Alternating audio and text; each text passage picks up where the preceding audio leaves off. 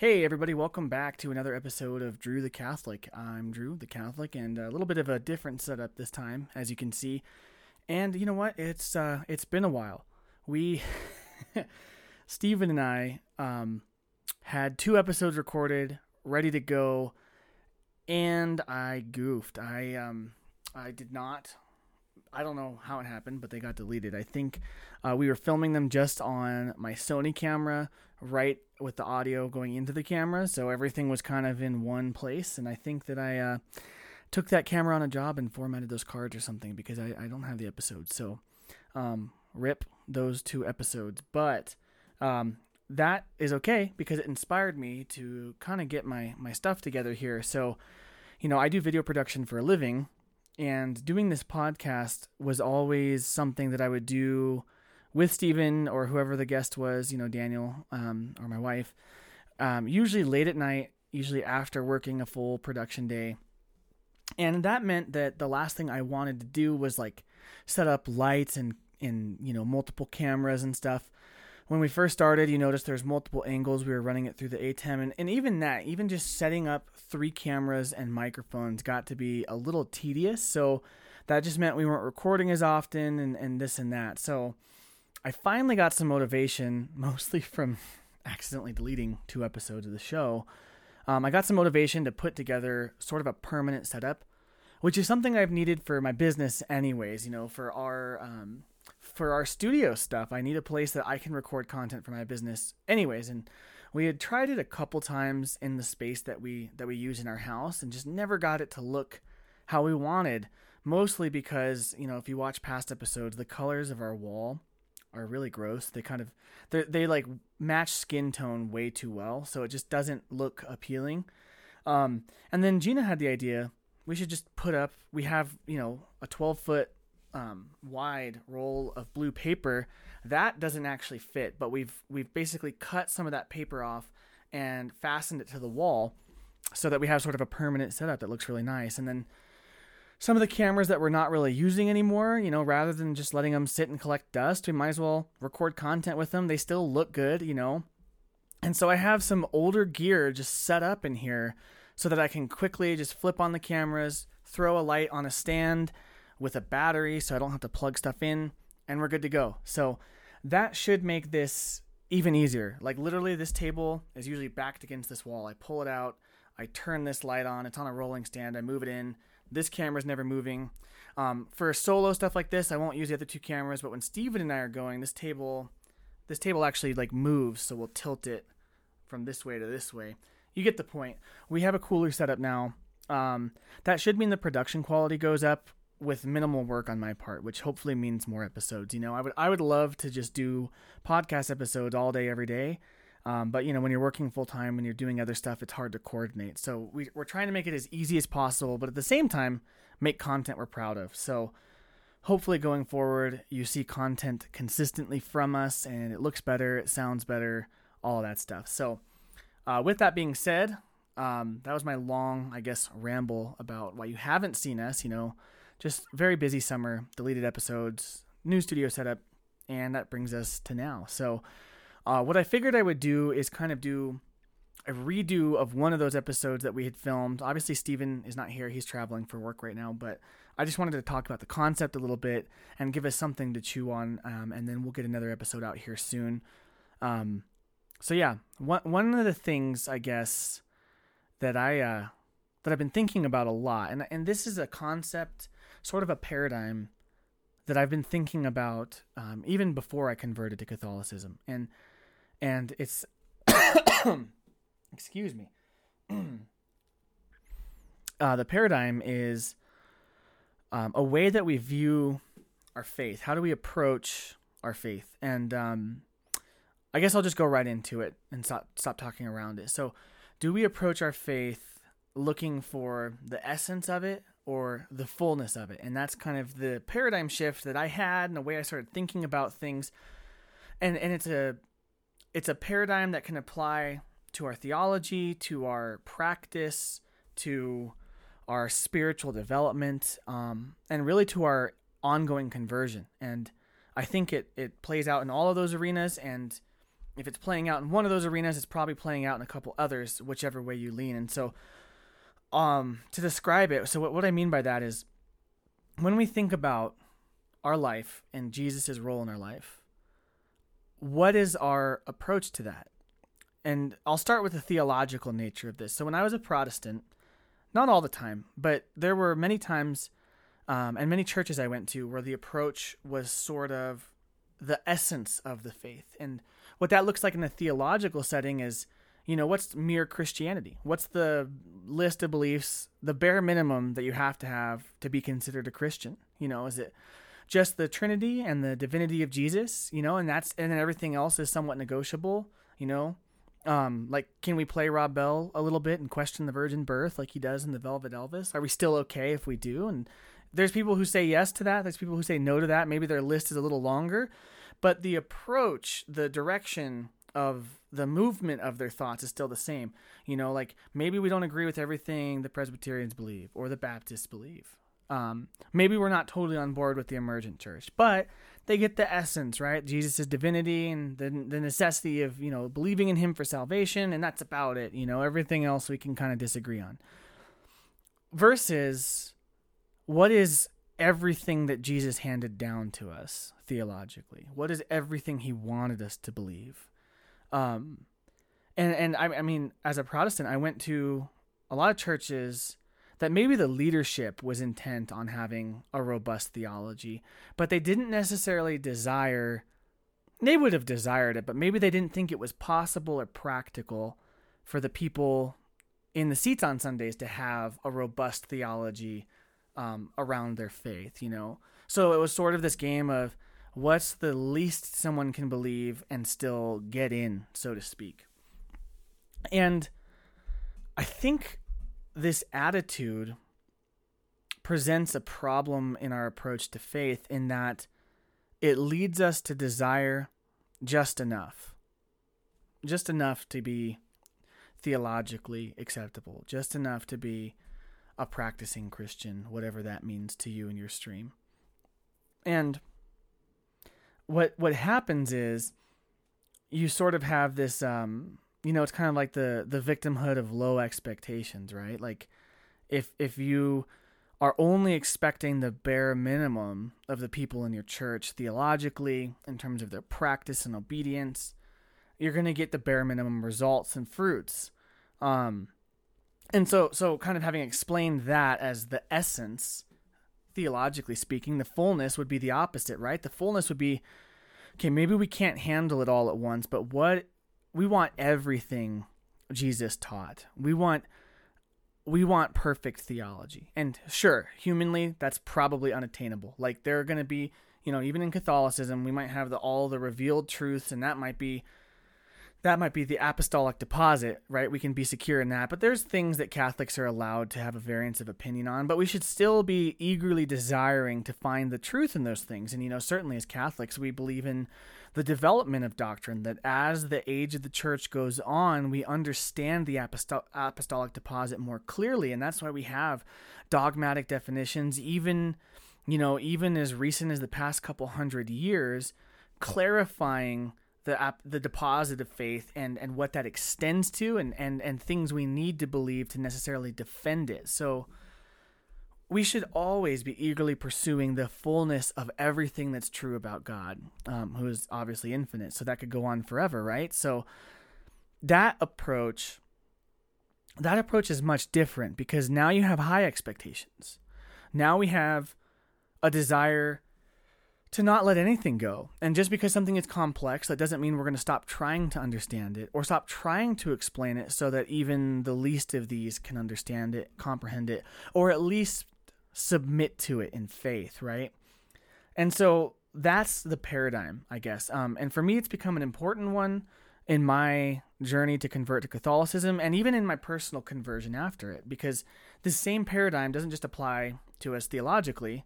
Are we just approaching God with like the bare minimum of what we have to believe to be a Christian or a Catholic? Or are we going for everything he wants us? Are we continuing to learn?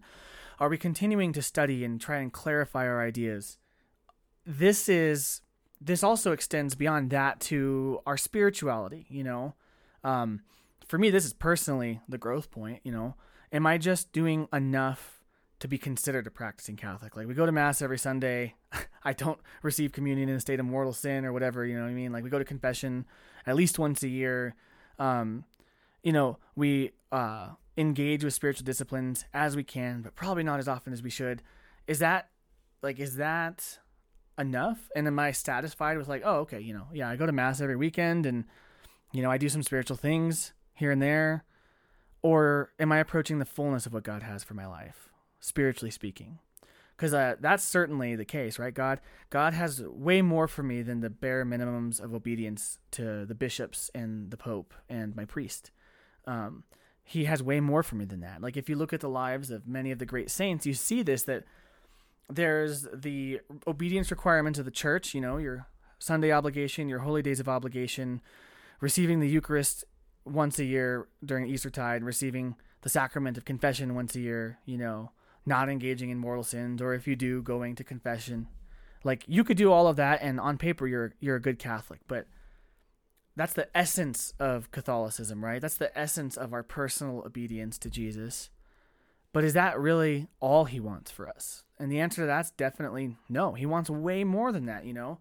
He probably has some sort of calling on you and some sort of desire for what you do with your time, desire for your rule of life and how you spend your days. And he would probably like you to engage in a lot more prayer.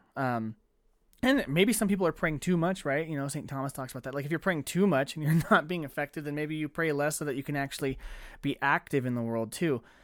But needless to say, that same paradigm of, am I doing just enough to say I got the essence of obedience, the essence of spiritual development and spiritual progression and the journey towards holiness, like just enough to kind of stay in the ring? Or am I continuing on to the fullness of what God has for me? That's a hard approach. And I can say personally, in terms of theology, I'm pretty confident that I have the fullness paradigm. I am voracious. I read a lot. I think a lot. But I can't, can I say that about my spiritual journey? Can I say that about my spiritual direction? You know what? Most of the time, to be honest, probably not. And that's a point of repentance for me, right? And so I think it's the same for all of us. Are we just desiring the bare minimum of what Jesus has for us? Like, just enough to be considered good? Because that's a downward approach. And that means at some point, not to sound scrupulous, but you're probably like right on the line, right? Right on the edge of the narrow road, perhaps.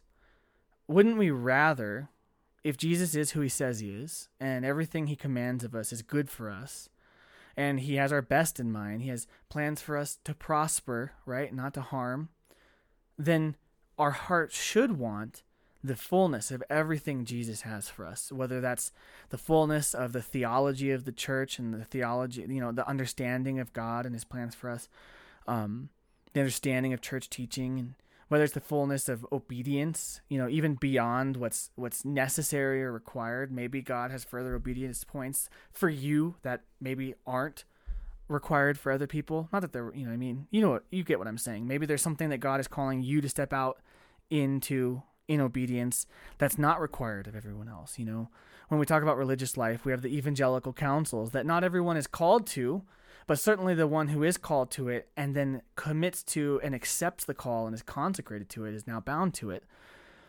In a same way, I think God calls all of us to specific things sometimes, maybe just for a time or for a season, that he might not call other people to. Are we heeding the voice of the Spirit to call us into those things? And are we wanting to be called into those things? Are we saying, here I am, Lord, send me? Well, that mission's impossible, Isaiah. They're not going to listen to you. Here I am, Lord, send me. In the same way, like in our charity, in our acts of service, are we just doing enough to be like, oh, I do acts of service? Or are we wanting to step into the fullness of what God has for us there? What's the way that we can serve our families, our communities, our parishes, our country, you know? So this is the paradigm.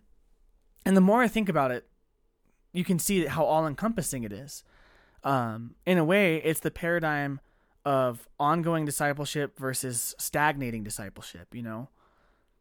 If I, in any part of my heart, whether it's intellectually, emotionally, spiritually, in terms of my orientation towards others and God's role in that, if any part of me wants just the essence, you know, just enough, that part is at risk for stagnation. But as disciples of Christ, especially as Catholics who have the full power of the sacraments, who enjoy the fullness of the apostolic tradition, oral and written, who live under the blessed authority of a living magisterium that can speak with clarity into the present moment and enjoys the protections of the Holy Spirit over the whole church so that we're promised it won't fail. We're in a privileged position to enjoy the fullness of what God has for us in our sacramental life and our spiritual life, individually and corporately, communally, as a whole universal Holy Catholic and Apostolic Church, and as individual parishes. What would it look like today if all of us as Catholics started taking hold of the fullness of what God has for us, the fullness of his experience he desires for us in Mass, the fullness of all the fruits that we could enjoy in a contemplative life, in a prayerful life, in a disciplined life, the fullness of what it would mean to step into and enter into the ongoing conversation of the saints over 2,000 years and receive the truths of God handed down and safeguarded by our bishops and priests for 2,000 years. What would it mean for us to dive into understanding our faith and not just getting like, oh, we have to believe this as Catholics, but like, here's why it's important. Here's why the real presence of Jesus Christ in the Eucharist, body, blood, soul, and divinity in every part and particle is important for us as Catholics. Here's what that does to us practically. Here's what it means for us in terms of prayer. Here's why acts of service are so important. Not just because, oh, we're Catholics and we should do good things, but here's what God is doing in us when we do that. If we started to take our faith to that level, if we started to ask Jesus, I don't want just enough of you. I want everything you have for me in terms of my understanding of you theologically, my prayer life, my outward service, my engagement with my parish, my engagement with my family. That would probably be the greatest transformation of our lives. So maybe that's a dynamic that's helpful. And I guess that's pretty much all I have to say about it without just rambling on. What would it look like for you to look at maybe any area of your faith and in your life and say, I'm just going for the essence here. Like, I got the spirit of charity, but are you actually engaging in the fullness of the charitable works God has for you? Are you stepping into everything he wants you to know and study? Are you stepping into everything he wants for you in your prayer life? And if you started to orient yourself towards the fullness, towards the abundance of Jesus, the path of pursuing every last drop of what he has for you in the sacraments, in prayer, in penance, perhaps, in obedience, in communal life, in any of the areas where your faith and what should be your whole life, if you were to pursue everything he had for you, what would that look like? How would that change things? I know for me, that's probably, I know exactly what it is. It's a more consistent discipline of prayer. And maybe not the, for me, the practice maybe isn't the same every day, but the time and just the fact that I'm there and showing up with Jesus every day, that's my next obedience point for sure. If I'm only shooting off an Our Father because I went, haven't prayed today, Our Father who art in heaven, just shooting it off real quick to just get it done, that's spiritual life support, but that's not thriving, you know? So for me, I want my prayer life to thrive. I want to walk into a place where I can pray and contemplate and study, at some point have like a whole holy hour devoted to God and whatever, maybe it's reading the scriptures one day, maybe it's doing a rosary and a chaplet the next, whatever it is. But I feel like for me, that next step is like a holy hour where I can encounter God, just God, nothing else. I'm not, distracted by work or anything. I'm not on life support, but I'm thriving in prayer. For others, it might be study.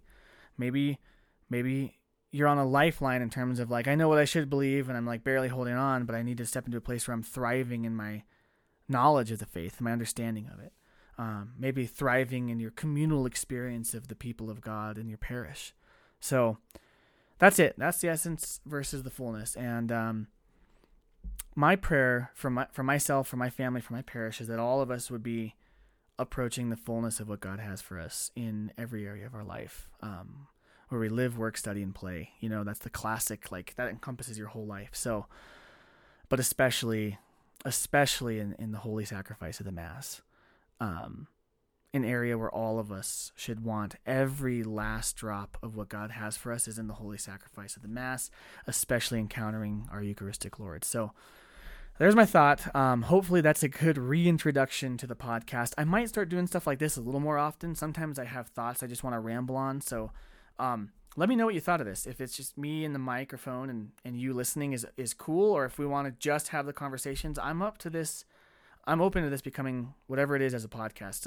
Sometimes it might be this. Maybe we'll do more of this. I have some other conversations with Stephen planned, so we'll have him back on soon. And actually, Daniel wants to come back on as well. He and I have had some more conversations. Just we talk a lot because we're friends, but then also we've had some more conversations about this. So it's probably a good time to have him back on and do a second episode with Daniel and some of his thoughts and opinions about Catholicism. And I want to do more stuff like that. So we'll try to get more people who are already Catholic on, maybe a couple more people who aren't, have some of those discussions, and we'll just see where it goes. So as always, thanks again for watching or listening. And you can find us wherever podcasts are found for the most part. You can also find us on YouTube to watch a video version.